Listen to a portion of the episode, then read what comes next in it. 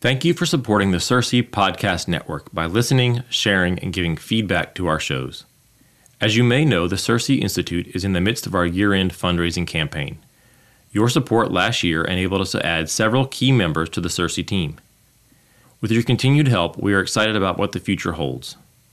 In particular, donor support helps us provide free resources like these podcasts and the FORMA Journal. Please visit circeinstitute.org backslash donate to see more about all you make possible and to support us this year. Welcome to Overdue Classics, the podcast for all the books you've been meaning to read. I'm Brandon LeBlanc. I'm joined again by Matthew Bianco and Andrea Lipinski. Andrea, Matt, how are you doing today? Great. I'm really glad to be here. I'm I'm like stuffed full of answers, and I just can't wait to get us all them out for the, all these questions that are coming. That's really yes. great compared to this morning when he wasn't awake yet and didn't want to answer any hard questions. That's right. Yes, uh, saving them up. So this is our first Q and A. Uh, Alcibiades one and technically two, um, but being our first Q and A, we only got a handful of questions, so we will we will do our best on those and then have a little wrap up discussion and get everybody ready for for the next book or, or the next series of plays, I should say, which is Sophocles 1. Well, these come primarily from our fan, Joshua Butcher. So thanks, Joshua, for being on the ball with questions this time around. Long time listener, first time asker. That's right. That's right. Long time listener from way back on the first episode. All right. Does Socrates love Alcibiades more than other students who followed him and were more receptive to his teaching? Mm. If so, why? And then he says, For my part, I wonder how much of Socrates' love for Alcibiades is tied up with his love for Athens. Because of Alcibiades' potential, and maybe more so because of Al- Alcibiades was des- destined to have influence over the city, Socrates' attempts to guide Alcibiades toward the philosophical life are not only good for Alcibiades' own soul, but for the collective soul of Athens as a city. So, first, do we think he he loves Alcibiades more than other students uh, who followed him maybe were more receptive? Well, I have to. Good question. Uh, yeah, I think it's an excellent question, but I want to uh, admit that I have not read all of the dialogues to know how, how he relates to many, many, many people. Um, so I will continue to ponder, but I feel limited in my answer. Um, I think I think he's there's Alcibiades seems to be one of at least a few that he looked that he seems to pursue a little a little harder, right? There's um mm. oh shoot, now I can't think. Uh he seems to I don't know, maybe not in the same way, but but also kind of make it an, more of an effort to kind of get into into Glaucon's um, head a little bit. I think too, Matt. Is it, am I remembering, remembering correctly? Not get into his head, but like um, press him on things. But it does seem like Alcibiades is one that he he makes more of an effort um, at least to me. It seems like other times the the dialogues we get are people coming more to him um, for whatever oh, reason. Right. This one, he clearly pursues Alcibiades, and near the beginning, Alcibiades asks him, "What what do you hope to achieve by bothering me?" kind of like that one um, as a question. And in Socrates' long answer, one of his lines in there, he says, "You want your reputation and your influence to saturate all mankind, so to speak." And so that's where I like his question to say, mm-hmm. hmm, is this really about the person or is this about the role this person's going to play in the larger society? Right. Hmm.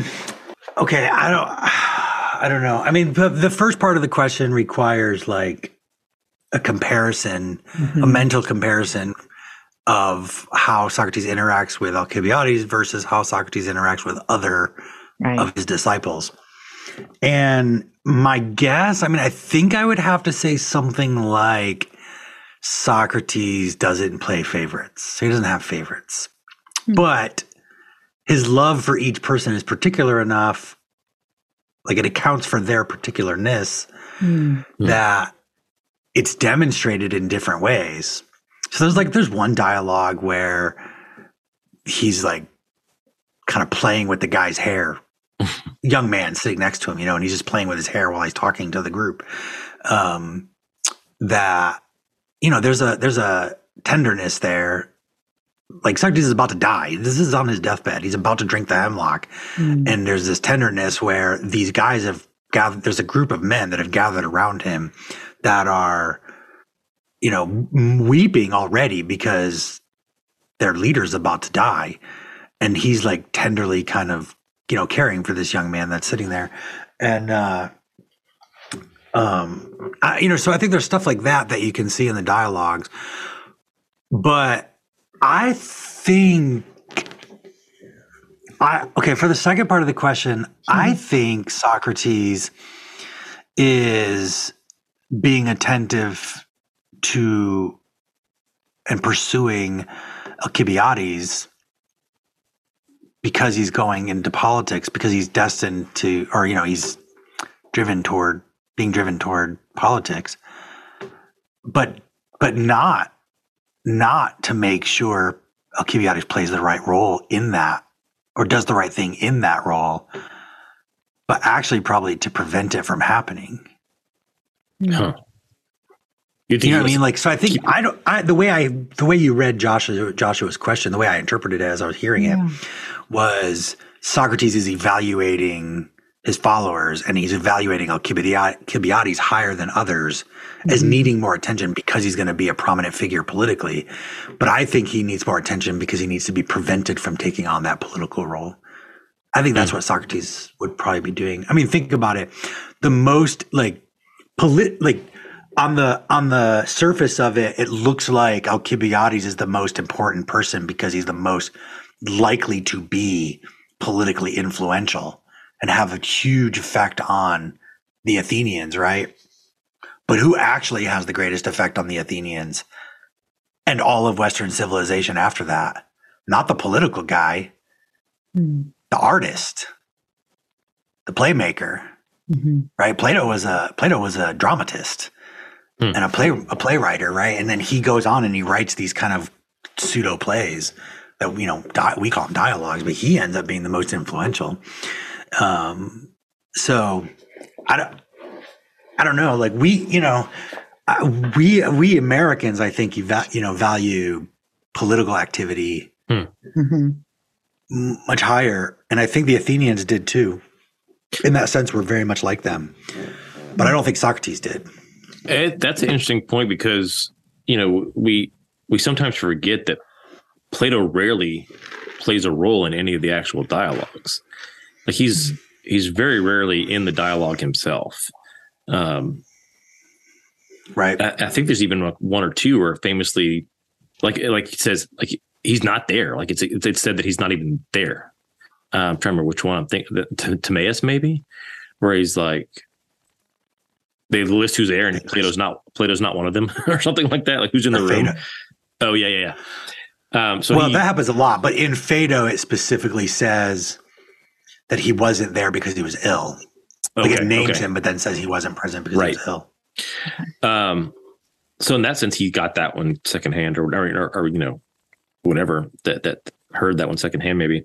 But yeah, he's famously not in it. But like you said, then he's the one who who we have to assume was at least the most a devoted follower, right? That that not only wrote the things down, but he himself has to go into exile at some point to to to to avoid the same fate. Um, and yeah, so you we don't get very many pictures then of what their relationship actually was from the dialogues because we don't see them the two of them actually interacting that often. Um, though you would assume that he had his own had his own interactions with the teacher um, that he doesn't write down or that he maybe attributes to someone else or whatever. Hmm. Um, hmm, that's an interesting question. I mean, that's that's an interesting perspective that that Socrates' real goal is to keep people from getting drawn into these things that he thinks are less important, not setting them up to be the important leader. Hmm. Yeah, I, I mean, it's probably much easier to make somebody a philosopher first than a king than it is to make a king a philosopher. Yeah. Well, what you see, yeah, which maybe what, what you see with um, a few generations down the line, right, where where Aristotle's hired to to teach um, Alexander, who's already who's already kind of in line, right, to become the king. Mhm. Um, Yeah. and well, that, kind of flows into his second question a little bit. He says Socrates seems far more attracted to ambitious individuals uh, like Alcibiades than those who are complacent. Is this simply a bias in Socrates' character, or does it say something about the difference between sp- sparking a soul out of complacency and redirecting a soul that is driven towards some end? Huh. I wonder why he says. I wonder why he says that Socrates seems more attracted to the ambitious. My, I mean, again, I like like Andrea. I've only read some of the dialogues, um, but maybe it's because the dialogues we get, uh, there's usually interaction with at least one person who's trying to impress somebody. If it's not Socrates, it's somebody else, right? I mean, even my first one um, that I read with within the apprenticeship was the Meno, right? And Meno comes and like tries to hide the fact that he has written down the speech that he wants to tell Socrates. Like he wants to come sell Socrates something he just heard, right? And so he's trying to come and be impressive. And so there's that maybe that level of ambition. At Brandon, least. you're getting them mixed up. That's Phaedrus. Mhm. What? Oh man. In Phaedrus, start on the Phaed- Aeneid where the speeches. No, that was my second one. Yeah, Phaedrus. He hides the speech. That's one of the, they're by the river. Mhm. Okay. Yeah. See, this is what happens. You don't go back and read them. Read the them. river. Yeah. But there's there there's that level of ambition, right? And and to some extent, these are all men who are of a class of a certain class, right? Of of citizen that are that even have the door open to them to to move toward political careers or military careers or whatever it might be that would be I feel like auspicious. I mean, these are people who had the leisure, leisure to have these conversations. Um, and so then within that, um, is it more so? I'm thinking in my, you know, if I look at my different classes that I've led, there's typically more um, outspoken students and quieter students, or even in the apprenticeship or in any kind of group discussions, right? You have your talkers and your quiet ones. Um, and so are these dialogues that are captured with more of the outspoken talkative students. I don't know. Did would you think Socrates would have all outspoken students? Apparently not, because Plato never speaks. But um, the uh, what's interesting is Socrates does. Socrates tells us what he's attracted to. Okay. He says in in Alcibiades one. He says in um, one thirty one uh, D or C and D. He says, um, or as D, I guess, but someone who loves your soul will not leave you as long as you're making progress. Mm, And then later in D, he says, so Alcibiades says, I'm glad you are Socrates, and I hope you never leave me. And then Socrates says, then you must try to be as attractive as possible, which I understand to mean continue to try making progress, right? I thought I meant fix your hair. you make yourself. Yeah, that's right. You know, put the makeup on in the right spot. Yeah. Um, but making progress is what makes you attractive. So Mm. be attra- as attractive as possible by continuing to make progress.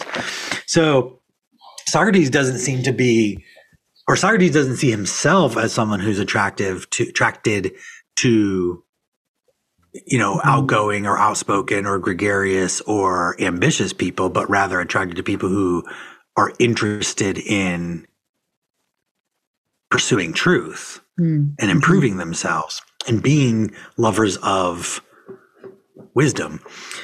The, there's a very interesting dialogue that we should probably read someday. mm. Uh, and it's super short. It's like four and a half pages, four pages long, four and a half pages long. Um, and it's called Clitophon, Clitophon. And it's not even a dialogue. Like it, the opening, the opening passage is like four lines long and it's Socrates asking Clitophon a question.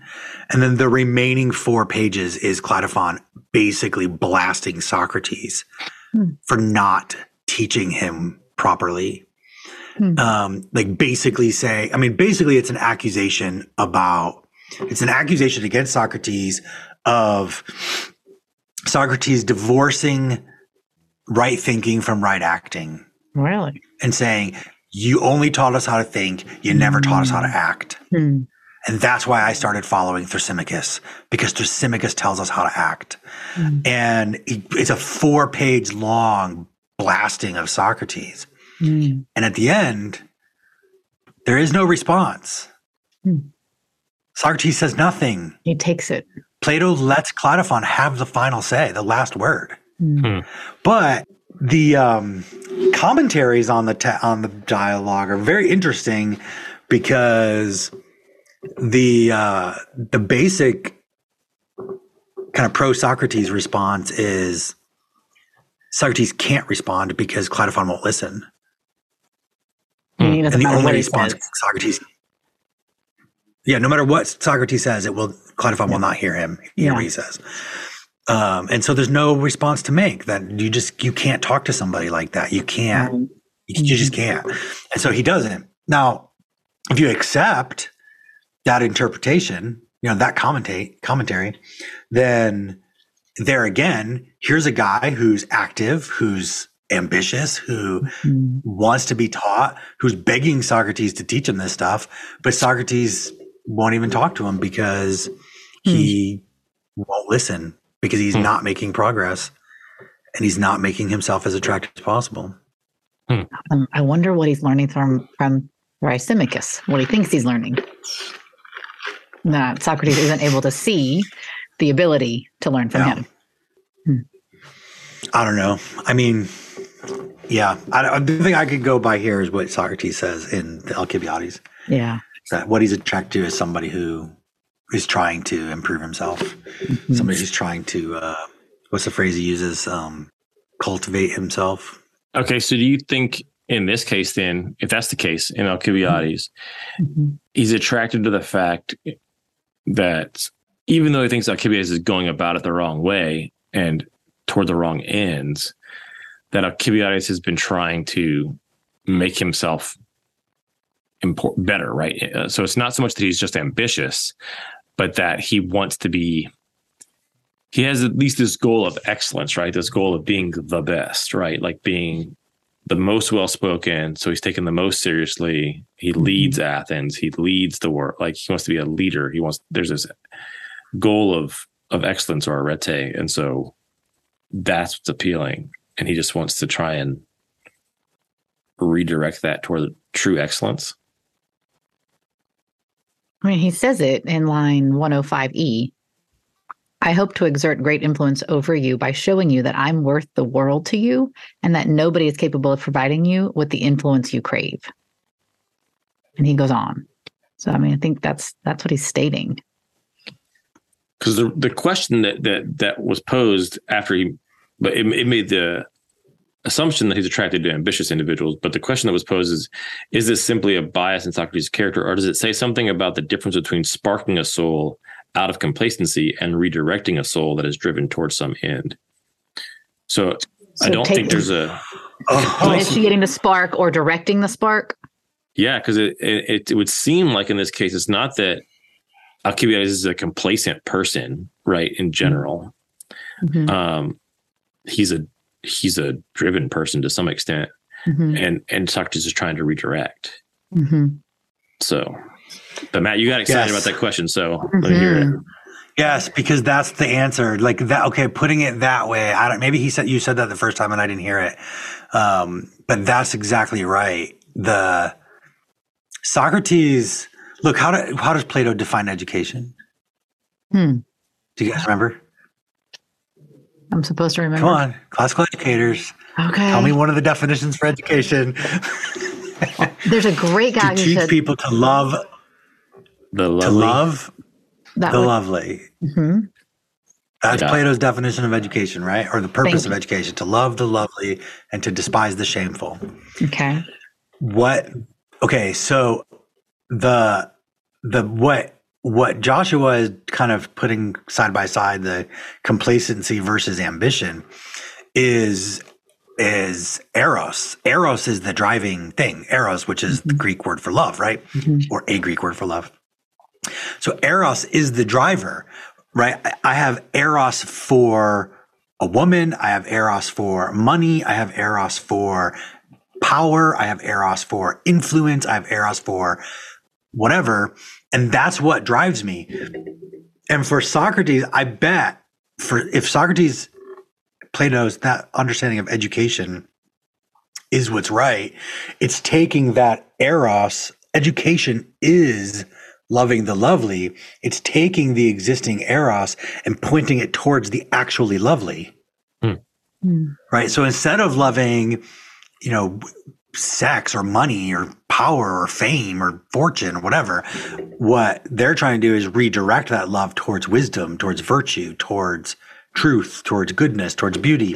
Mm-hmm. That's probably easier to do Mm-hmm. from their perspective than to inculcate or to to light eros Mm-hmm. Mm-hmm, mhm. itself in someone who doesn't have it Yeah, which is why you want to get why you want to you know which why charlotte mason wants us wants us to do charlotte masony things with our children when they're young before that that wonder has been quenched is to is to grow the wonder and and then aim it toward the right things and train it um, that's easier to do than Mhm.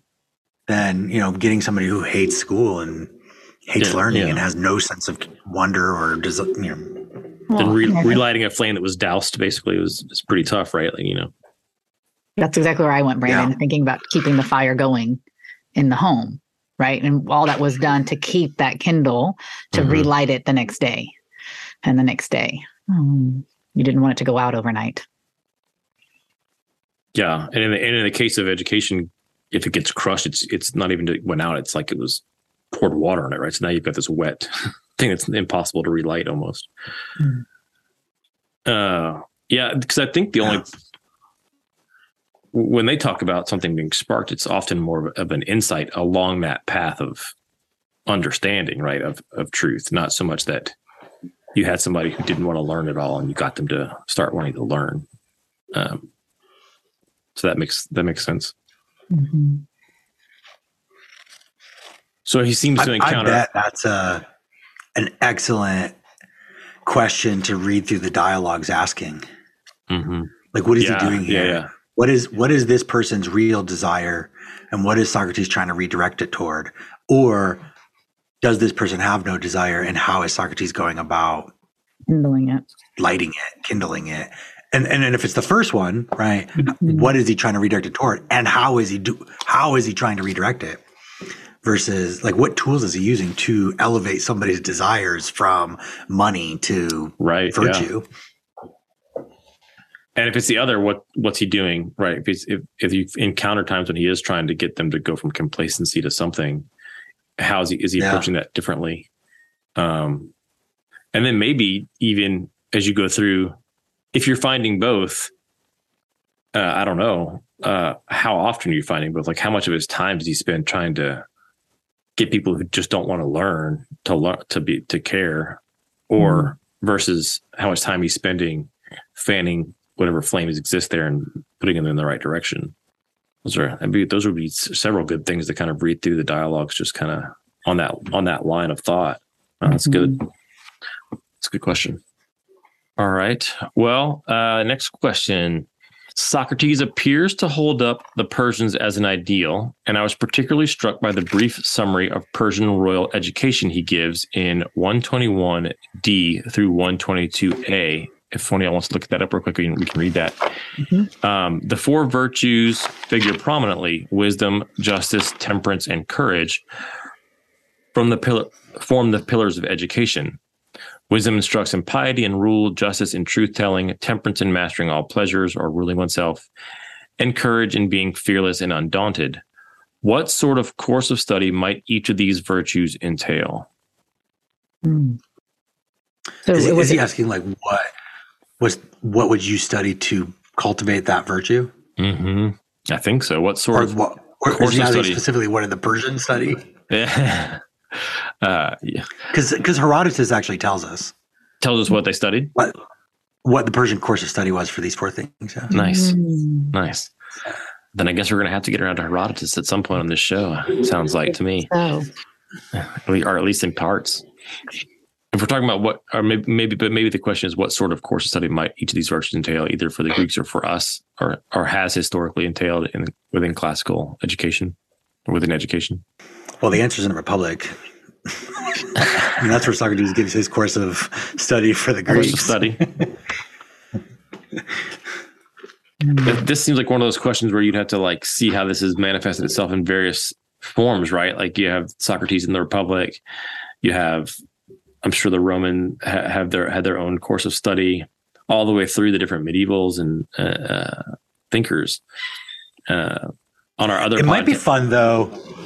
I'm sorry, Brandon. Go ahead. Well, I just interviewed yesterday uh, this week. It'll be out soon. Uh, um, professor at, at, at Hillsdale, um, Eric Ellis, and he was talking about um, this kind of these how some of these things get blended from the Greeks and Romans in in the Christian tradition uh, during the medieval period, but um, how many of these people that we think of for other things, like Boethius in particular, like Consolation of Philosophy, but he was also working on a course of study um, before his life was ended that was then picked up by one of his one of his students and completed.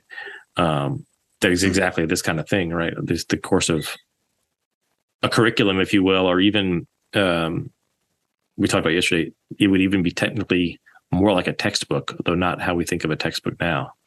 So mm-hmm. it's interesting. Yeah. Well, and it, it might be interesting. It might be interesting because we because Socrates doesn't tell us the answer, and in this dialogue, and we don't have access to Herodotus and Plato's Republic currently. So it might be interesting if each of us just picked one of the virtues and said, "Here's a here's what I think a course of study is for this particular virtue, or pick a couple of them or whatever. Or you can do all four if you want. Like, I, I mean, I just think that'd be a fun way to answer it. I don't know. Yeah.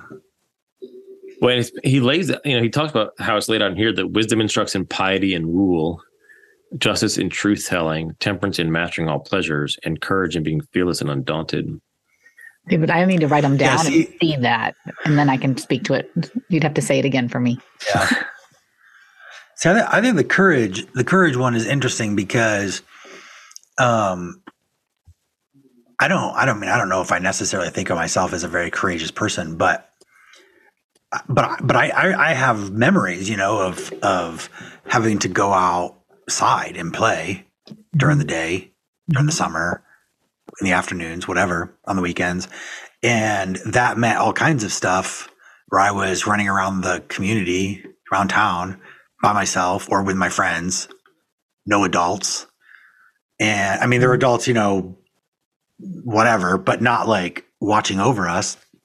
And, you know, and that meant doing stupid stuff like running across the interstate that was in our backyard, you know, behind mm-hmm. our backyard without, yeah. without adults or mm-hmm. going swim, swimming in random creeks and swimming holes that we discovered while we were running around in the woods or, or playing pickup, you know, baseball or football games and, um, and then having to face the wrath of your friends when, you know, somebody called somebody out and then, he was actually safe, but he was on the other team. But you say you admitted he was safe or whatever, you know, like all the different things that we had to do. And then the, right. And the, um, the, uh, the, you know, having to live with the peacemaking ramifications or not, you know, failure, all of that stuff that we had to do and we just had to do it on our own. And then the repercussions, we felt them like we had to deal with it. Right.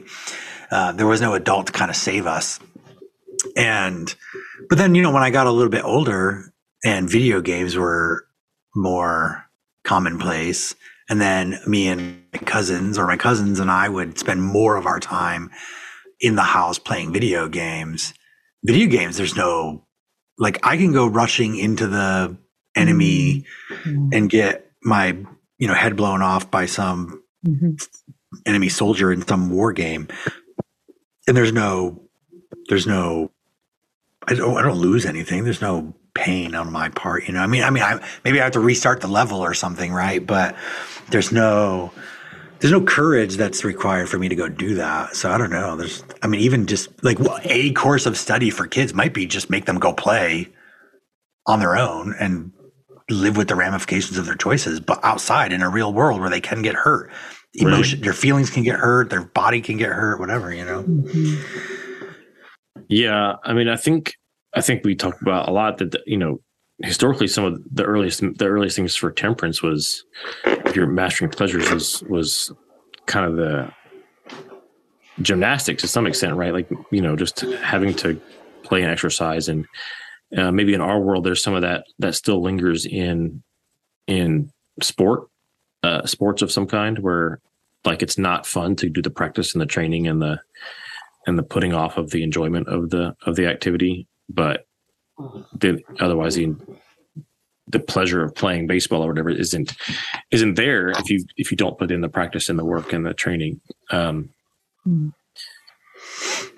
it, it is interesting to think of these things in you know in in in light of uh, Christianity versus what uh, the, we have here in in in Plato.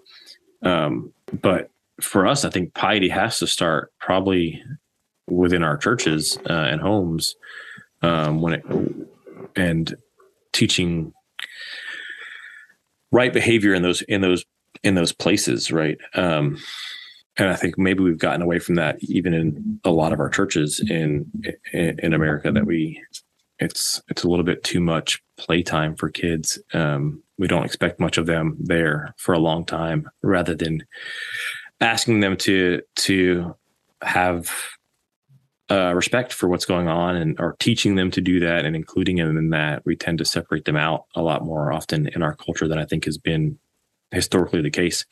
Um, mm-hmm. And so I think the more we can let make them see that that time is the different time. It's a set aside time in the week. It's not it's not like the rest of their week. Um, that's probably the earliest place to start instructing them in piety um, and, and wisdom. So, hmm. and so I hadn't seen the side by sideness of the development of justice through truth telling, mm.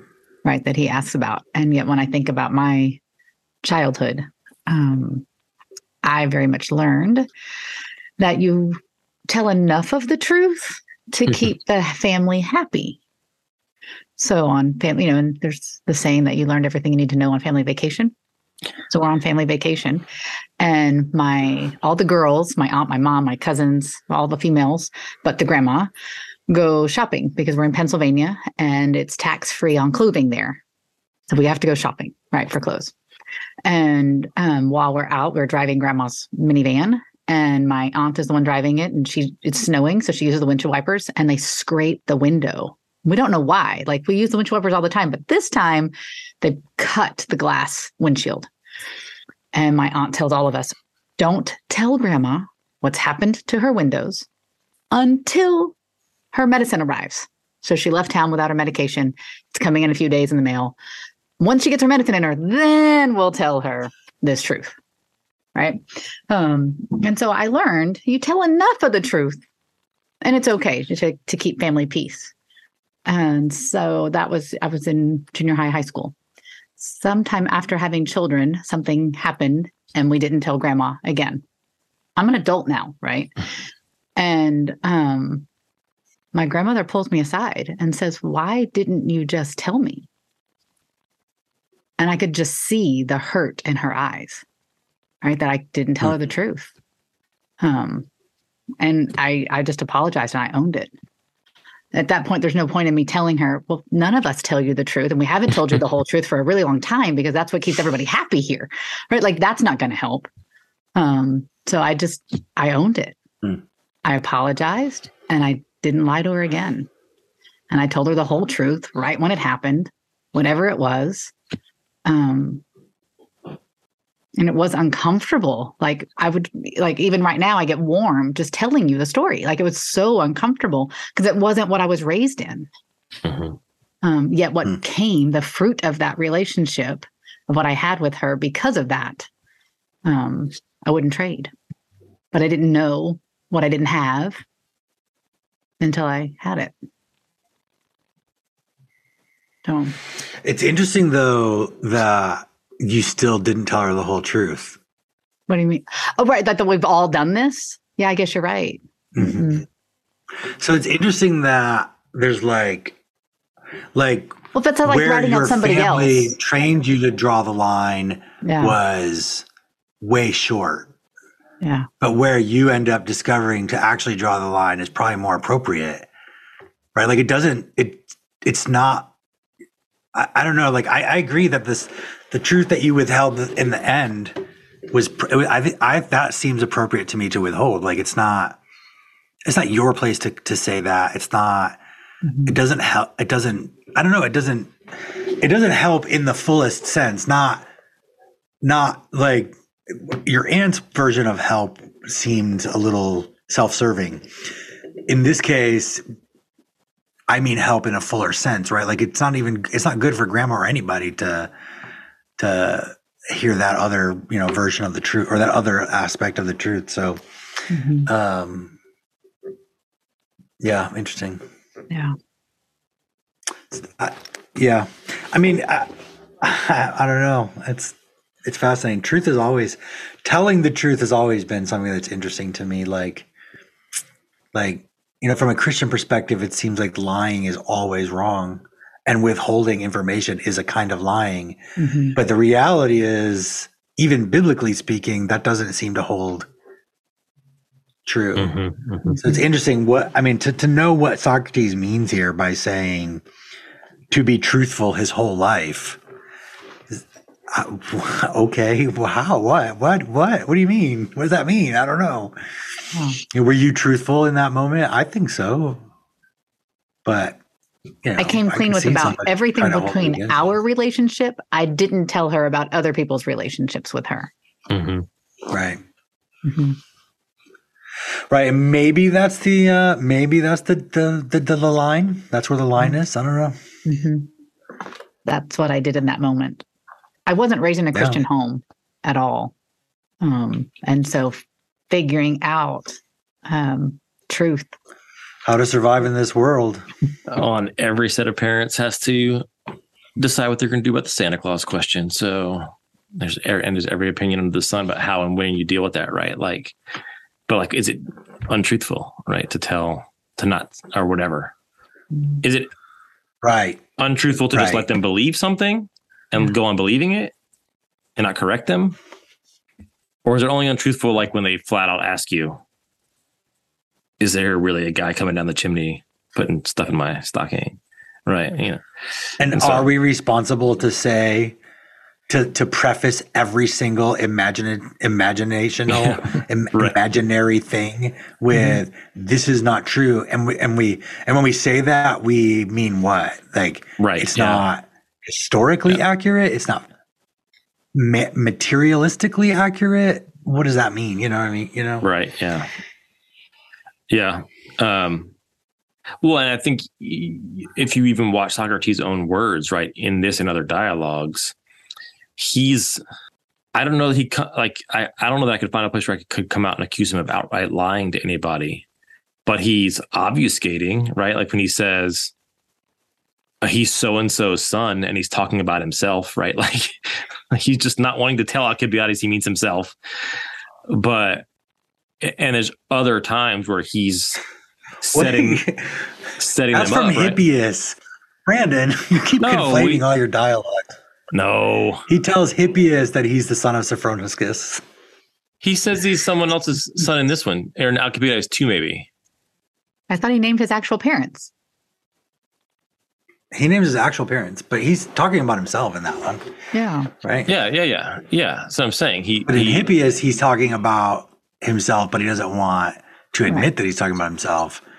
So when the guy asks him what who he's talking about, he says, "Oh, I'm talking about the son of Sophroniscus." see, it's too much in my head. Too many things in my head. um, but there's other other times too, right, where he's just kind of letting them run out their own argument, even though he thinks they're he knows they're going to be wrong at the end. So he's not telling them because he's letting them get there, right? Um, so he's withholding the truth from them to some extent, but he's not lying to them. He's letting them see the truth, right? And so that it becomes e- even within his own dialogues, like to be to be truthful your whole life, right? Is um not so black and white, I guess, or not so.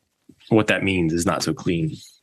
So I have this. Uh, I, I don't know. It's like a magnet, a magnetic, a magnetism about me that these kinds of conversations always come up on podcasts that I'm on. so on the plays the thing with Tim and Nora in both of the last two plays that I've done, which is um, All's Well That Ends Well, we just finished, and then uh, Taming of the Shrew was like a year and a half ago, year ago, whatever.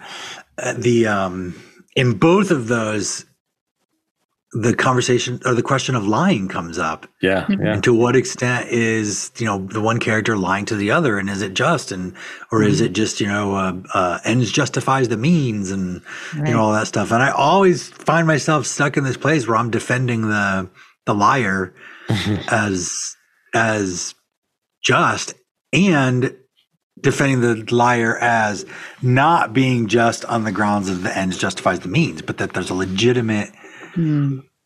way to lie, as it were, it, but in which the lie is really truth from a higher plane than the materialistic realm. I guess I don't know. I, I mean, Well- I almost kind of want to go back and listen to what I said on those two those two shows to see how I how I described it. But Mm. Yeah, I've listened to both those shows, um, and, and I think in some cases you're talking about like a deception that reveals the truth, right? Like it's a, they're they're not. There's a dis. Um, y'all just did all well that ends well, right? And so there's this deception that proves that she really is his wife and is owed the all that a wife is owed, but she has to deceive him to see, for him to see his own error, and so it's a deception that reveals truth. You know, similar to uh, when the prophet goes to, to David, right, and like tells him this story about someone who did something terrible, and he's like, "Yeah, that's you," right? You know, so that it was this. The story wasn't true. It was a it was a fake story about someone who did something they weren't supposed to do and should be punished to get David's ire up. But so the story wasn't true, but the truth, like it reveals the truth of what should be done or, or what should be, um, who should be contrite. So there's a there's a an interesting passage in Proverbs, verse four and five, where it says, "Do not answer a fool according to his folly." in verse four, and then in verse five it says, "Answer a fool according to his folly." So which one do you do? Because one says don't, and the other one says do. But the first one it says, "Do not answer a fool according to his folly, or you yourself will be like him." But the second one says, "Answer a fool according to his folly, lest he become wise in his own eyes." Mm. So one of them, I don't know how to, I don't know what the difference is besides the do and the do not. But there's some some arguments are have been made that to answer a fool according to his folly is to is to kind of engage in like a presuppositionalism where okay, I'm going to accept your premises for the Mhm. sake of this conversation and then push them to see where they take us hmm and then that reveals his foolishness, right? Lest he become wise in his own eyes. Um, so it's interesting because that seems like a way of deceit in insofar as I'm gonna I'm gonna accept something that's not true, but you believe it, so I'm gonna accept it for the sake of the conversation, and I'm gonna and I'm gonna operate in your categories in your worldview, your mindset, your way of thinking, your presuppositions and um, tried to reveal the foolishness to you that was how did you say it brandon that there's a, a deceit in order to undo deceit or? To reveal the truth, like the actual to truth. reveal truth yeah, yeah. A, a deception a deception to, to reveal truth right?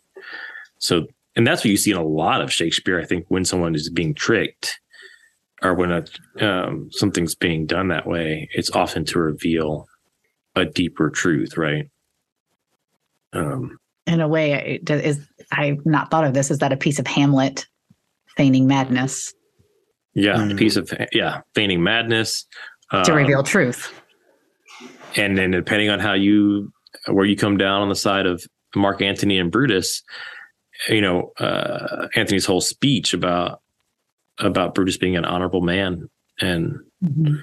um, yeah, I mean, I think is it possible to come down on more than one side there I mean, Are there people who, who read it differently than than I do? what? uh, yeah. Um, you know, comes back to how you take the word uh, tyrannus, which will well, tyrant. So, Mm. um, yeah. So I think you, I think, I think Shakespeare plays with this, a- plays with this a lot um, in comedies and histories and in and in the uh, tragedies. So, um, and someone who was would have been steeped in both the Christian tradition and this historical tradition of these te- other texts, and so Mhm. uh, yeah.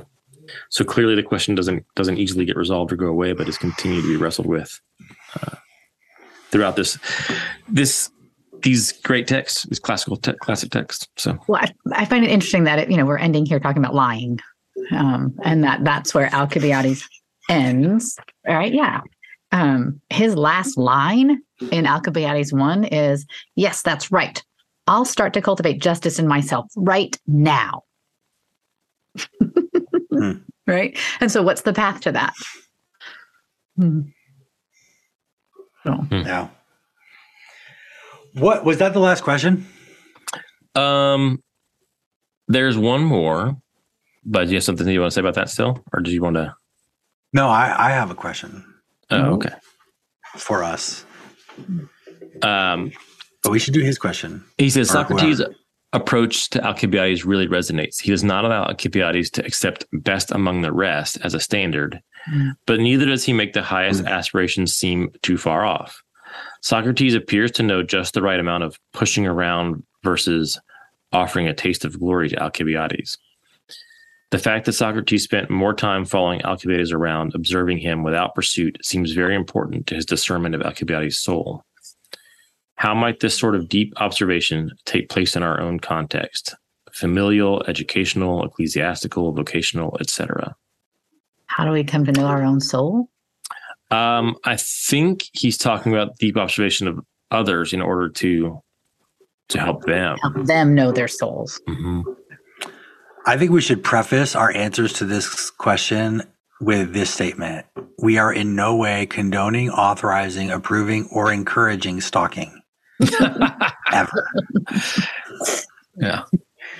But Um, having said that, first you want to get these cameras that go. No, just kidding. Oy. if you're part of the paparazzi, I think it. So in that regard, I, I think it goes back to attention, right? That we have to cultivate the skill of attention within ourselves Mm. before it can go anywhere else. Um, so uh, attention and memory are the two skills we need to learn, and everything and anything. Um, and so, how do we pay attention to a person um, to help reflect them rightly? You know what's interesting? I don't, but I'd like to know. Oh, good, because I'm about to tell you. This is what's interesting to me. Mm. I think the people that are most likely to get pursued as mentors Hmm. are people who speak with a lot of wisdom or or are perceived to speak with a lot of wisdom. So a lot of the guys that Socrates engages with, like Gorgias and Meno and you know whatever, Thrasymachus, these are all guys that are famous. hmm I mean, They- people they flock to them, followings pay them money, yeah. right? Right.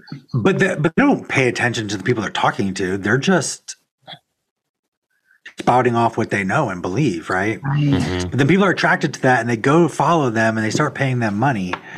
And um and the the people that actually ought to be mentors are people that have cultivated that attention for the other.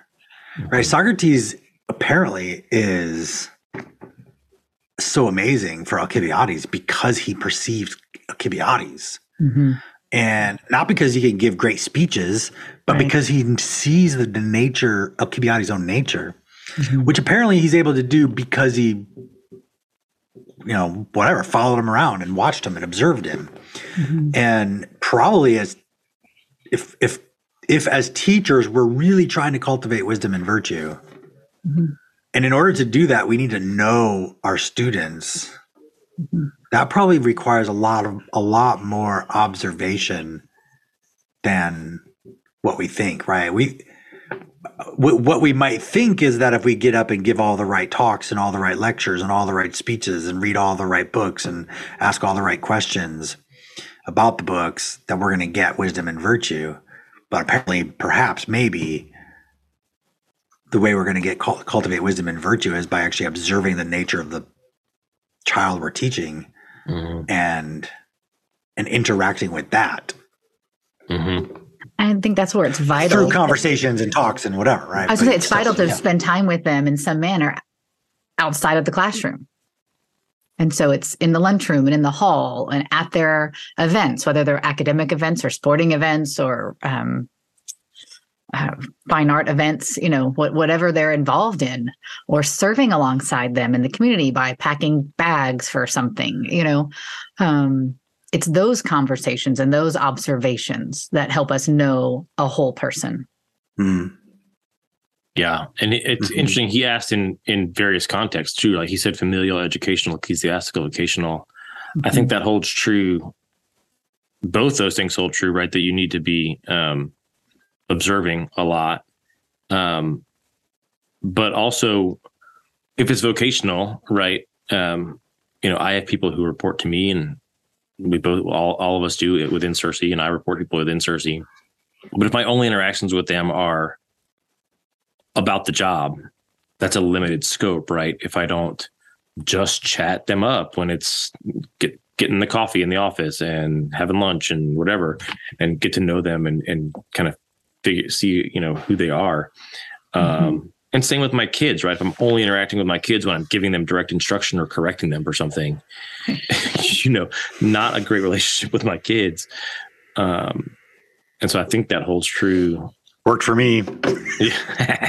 Never talk to my kids. um, yeah, yeah. But even, I mean, I, I think even of, of the the clergy in my own church, like, I, I the long the more I just talk to them hanging around after church or at you know the barbecue at someone's house or whatever, the more comfortable I feel going to them with my deeper spiritual needs. Mm-hmm. Um, and then I think the other thing I would say is that um, something I have to guard against a lot is let, when I get that first opening, someone because I'm a, I'm asked a question to just dump like all the information, right? Like about the whole thing. They show the slightest interest in whatever it is, the thing we're studying in class, mm-hmm. to just then do what you're exactly what you're talking about, Matt, with these other guys that that are going around, Gorgias and others, and they're just bloviating all the information they have and want you and think you should have too. It, to on here to dump everything I've ever learned about Plato, right? Uh, from other dialogues and conversations that don't really that aren't helpful if you haven't read those it would be a bad idea um, and i think that's uh, mm-hmm. that's important too i think to take that time to not only watch them and observe but then give a little and see how they respond and observe that to that that's the next level of observation too right when when when someone does come to you or a student does open up in the classroom um, to mm-hmm. to not pour so much on it that you douse it you know you can douse with water. You can probably also douse it with enough gasoline that it just goes out really fast before before anything lights. So put so much gas on there, I put it out. Yeah. right. Um, well, Matt, did you, you said you had a question you wanted us to think about? Well, yeah. Um, I was just wondering if you've read enough dialogues now to identify your because this is this is the question that they always ask on the Shakespeare podcast. Tim always asks, "What is your Mount Rushmore mm. for Shakespeare?" So I'm wondering if you guys have read enough dialogues now that you have a Mount Rushmore for Plato. What your top four dialogues? Top four. I've read just enough to have four. No. I think I got five. um, hmm, that's good. I know, like I've largely read them with you, Matt, in some capacity. You know, we overlapped the apprenticeship for a year, and then I did your Plato, your Republic um, atrium, and now I'm in your shorter dialogue atrium as well. Mhm, mhm. Um, but then I, I read some on my own. But yeah, Yeah. I'm looking at the list. Um, it's hard. It's hard for me not to put to not put uh, the Meno in there, um, but that might just be because it was my first dialogue to really read and and discuss, and maybe it just holds a spot in my heart. But I do think that what it talks about is really, uh, well, what it starts to talk about, and then what it ends up talking about. But you know, can virtue be taught, and then what is virtue? Are are something that we just can't ever stop wrestling with. Certainly, certainly, what is virtue, and then man, I hope it can be taught or at least learned. um, so that one I think would definitely uh, end up on mine. I don't think I want to say this, Matt. You don't want to pick? Well, yeah, because I, I, I haven't read them all. I haven't. And yet, from what I've That read, just, I- well, honestly, that just makes it harder because I have read them all and I still don't know how to. to have more to choose from. so you might have an advantage here. Okay. Well, I, I think I've had a very special experience with Alcibiades in that um, I read it aloud with a 16 year old uh, who completely engaged and he knew nothing of, of Socrates or dialogues or anything. Right. But whenever Socrates Mhm. asked a question, he would answer me. And then we would keep going through the dialogue. And um, he wrote his own joke to go with it right? Um and so and i have found since i've read it which again it's not that long and so that's where i'm hesitant to want to even say this because it's not like i've sat with it very long but i keep referencing things to it. Um and so i'm i'm i'm it it has continued to sit with me and i can continue to acknowledge it and connect it to things to where my friends have said so how much have you read and why do you keep talking about plato um and- Somebody just posted about that on uh, on the Close Reads group on Facebook. How How a student asked them a question and they started talking about Gorgias or something, and uh, Yeah, she's a student at Baylor, still- and she's in your and she's in your group, Mm, sarah and yeah, someone Yeah. else yeah, knew enough. They started talking like, "What? Where you? What Yeah. classes are you learning this in?" Like, Yeah. Um, and so, yeah, I think that um, there's some a few lines in here. You know, every human being needs self cultivation. Right. That's after the metanoia moment to to realize, okay, and then what is that? Um, you know that we want a man who's able to rule his body. Okay. Um, and one who a command the command that we should know ourselves means that we should know our souls right so and knowing that Mm. If an eye is to see itself it must look at an eye and if the soul is to know itself it must look at a soul and so this supports the need for close uh, accountable friendship where you're speaking truth into one another's lives even when it's difficult Oh, you want to read um, Lysis next? i do i thought i wanted to read the Yeah, Clitophon well, No, why? because you just told Well, us listen to some guy trash trash Socrates for four pages. Uh, Lysis is only about thirty pages long, okay and it's it's about friendship. What is friendship? oh yeah okay Brandon, um, Gorgias, Meno, Phaedrus, I'll give you Alcibiades one. Uh, you know, I, I want to go back and read it again, but when we were doing those readings in the office a couple years ago, um, that we were hosting at the office, I guess, for the local community, Mhm. reading um, Apology and the Crito in particular out of out of the trial and death of Socrates um, was Mhm. pretty powerful to like to hear him give his defense and then and then accept accept the the judgment and not try and run from it. Um, I think it they take you right to the heart of who Socrates was, um, at least in Plato's eyes. Um, and I Mhm. think uh, I don't know. I, I I really enjoyed that experience. Um, and um, yeah, yeah, I think those two. So those two with Meno, and then I'm looking forward to rereading um, Phaedrus because I I really I liked that whole I, I like the um, the uh, depiction of the of the soul in uh, being you know and the two horses and the chariot and Mhm. um, there's so much to wrestle there with as far as when it comes to actually governing yourself that I think um, as much as I got out of it the first time, I know there's a lot more there for me to mine and and just kind of sit with. So those are probably the ones for me right now, and not having read more of them. But so Meno, Apology, Crito, and and Phaedrus. That's not one. Oh, but you're doing your top four. You're Yeah. hitting that. Okay. Yeah, top four, You're yeah. Mount Rushmore. Or Mount. Rushmore, yeah. Well, Um, mine would change probably based on the audience that I was doing it with, right? But if you're talking about the four that I would read probably over and over again, would be Alcibiades one, um, Greater Hippias, Mm. the Symposium, and probably Phaedrus. But um, yeah, I that was could also be Theaetetus.